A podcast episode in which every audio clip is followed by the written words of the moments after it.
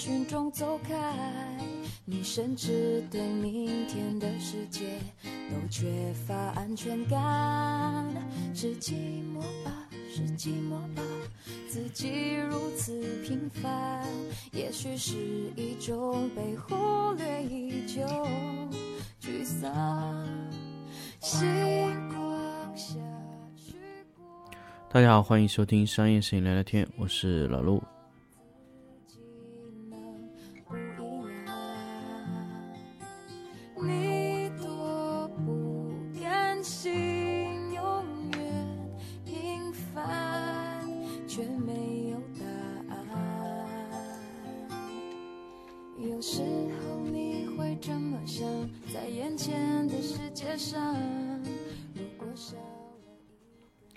欢迎大家继续收听新的一期商业摄影聊聊天节目。那么这一期呢，其实，嗯，想跟大家分享一个关于一个还没发布的产品。当然，这期节目更新的时候，有可能这个软件已经被发布。当然，大家大家也可以看我的判断准不准确吧。呃 c d u s Link 的1.5的版本，十二月八号，也就是说在发布的那天会。就是我这期节目发布那天，他也会同时开发布会。那么这个要看我的判断准不准，因为我收到过一些 c d s Link 的一个嗯一些消息吧。c d s Link 它这个1.5的版本，它重要升级的就是一个布光图的功能。那这个布光图呢，其实一开始我记得。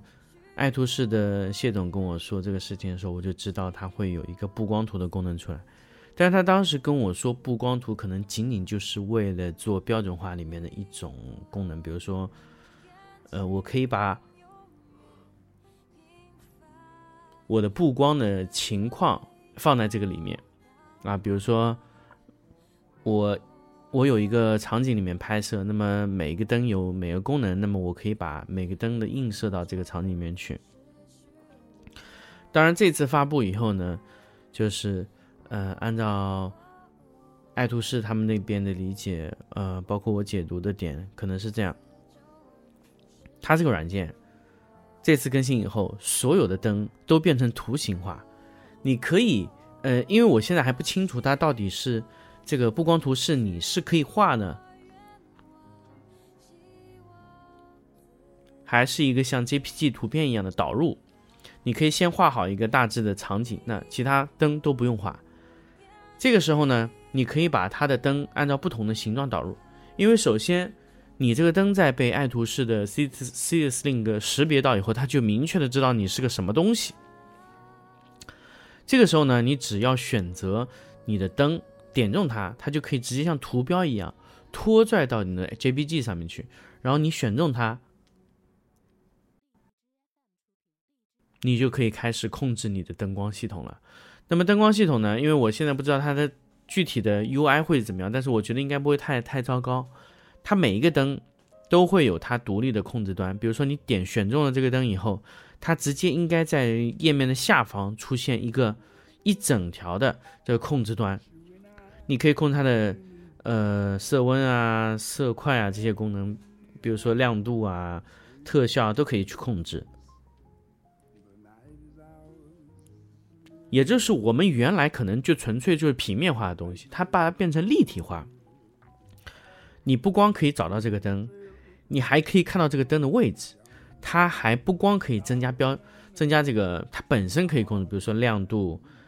色温，比如说颜色，包括它的特效功能，你还可以人为的输入它的距离，它的标签，你可以打它，比如说身高多少米，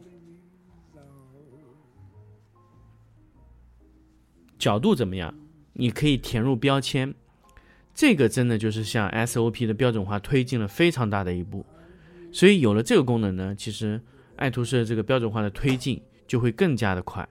因为它这个模式的话，会让你的灯光看起来更加的具象化。你在控制灯光的时候，你可以非常非常明确的知道它要放在哪里。你可以快速找到这个灯，啊。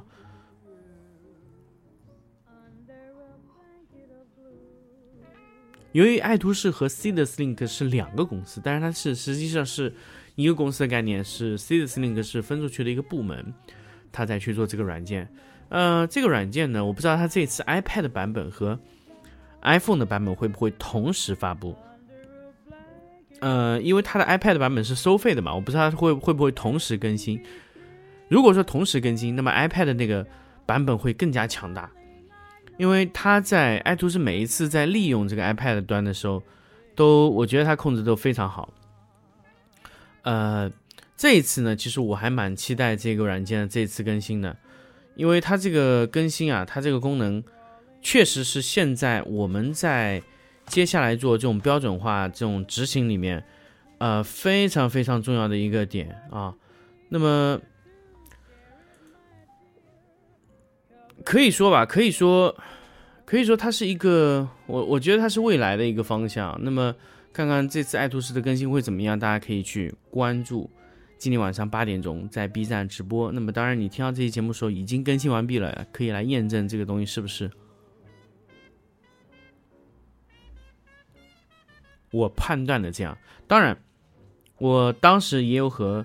爱图仕他们这这边沟通，我说能不能把布光图做成三 D 的形状呢？我可以导入一个三 D 的模型进去，因为其实很多场景我们在置景的时候就会大致的做一个三 D 的一个一个模型图出来，所以我可以把它先大致放在那里，哎，使用起来，那么我们接下来就可以，比如说，嗯，我们想对它做什么操作，那就很明显、很明确的，我可以知道应该怎么去去弄这个东西。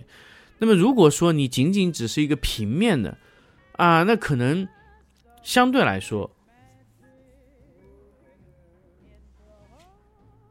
并不是特别特别的直观。那么，三 D 的效果会更好。当然，这个应该是在后期的一个更新状态中，那么能把它更新成三 D 形状的，啊。那么走上这一步以后呢，其实爱图仕它能。被往后做的方向就更更加更加多了，那它能去做各种各种执行的方向，比如说你想去做一些特效，比如说你想把灯固定下来，这些都是可以用这个 Seedless Link 的这个布光图的功能直接完成。也就是我们原来像点中每一个像像像键盘一样的控制，变成我们立体化的控制，我们可以点中这个灯。具体到某一个位置上的那个灯点中以后来控制都是可以的，所以这个这个特别特别像那天我在呃蓝光去展示我这个布光场景的时候，他们出的那个布光图就是那个样子。比如说 Forza 两百啊，Forza 五百，FS 两百，或者说是带菲涅尔的 Forza 五百，那么它有不同的图标，那它可以在不同的。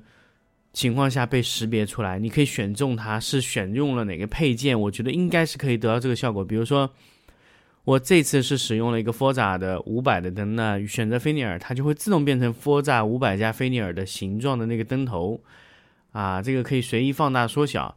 我觉得这个未来一定是非常非常重要的一个升级。我觉得这个这个绝对是 C 的 SLING 的一个革命性的进步，这个让我们的并不光啊。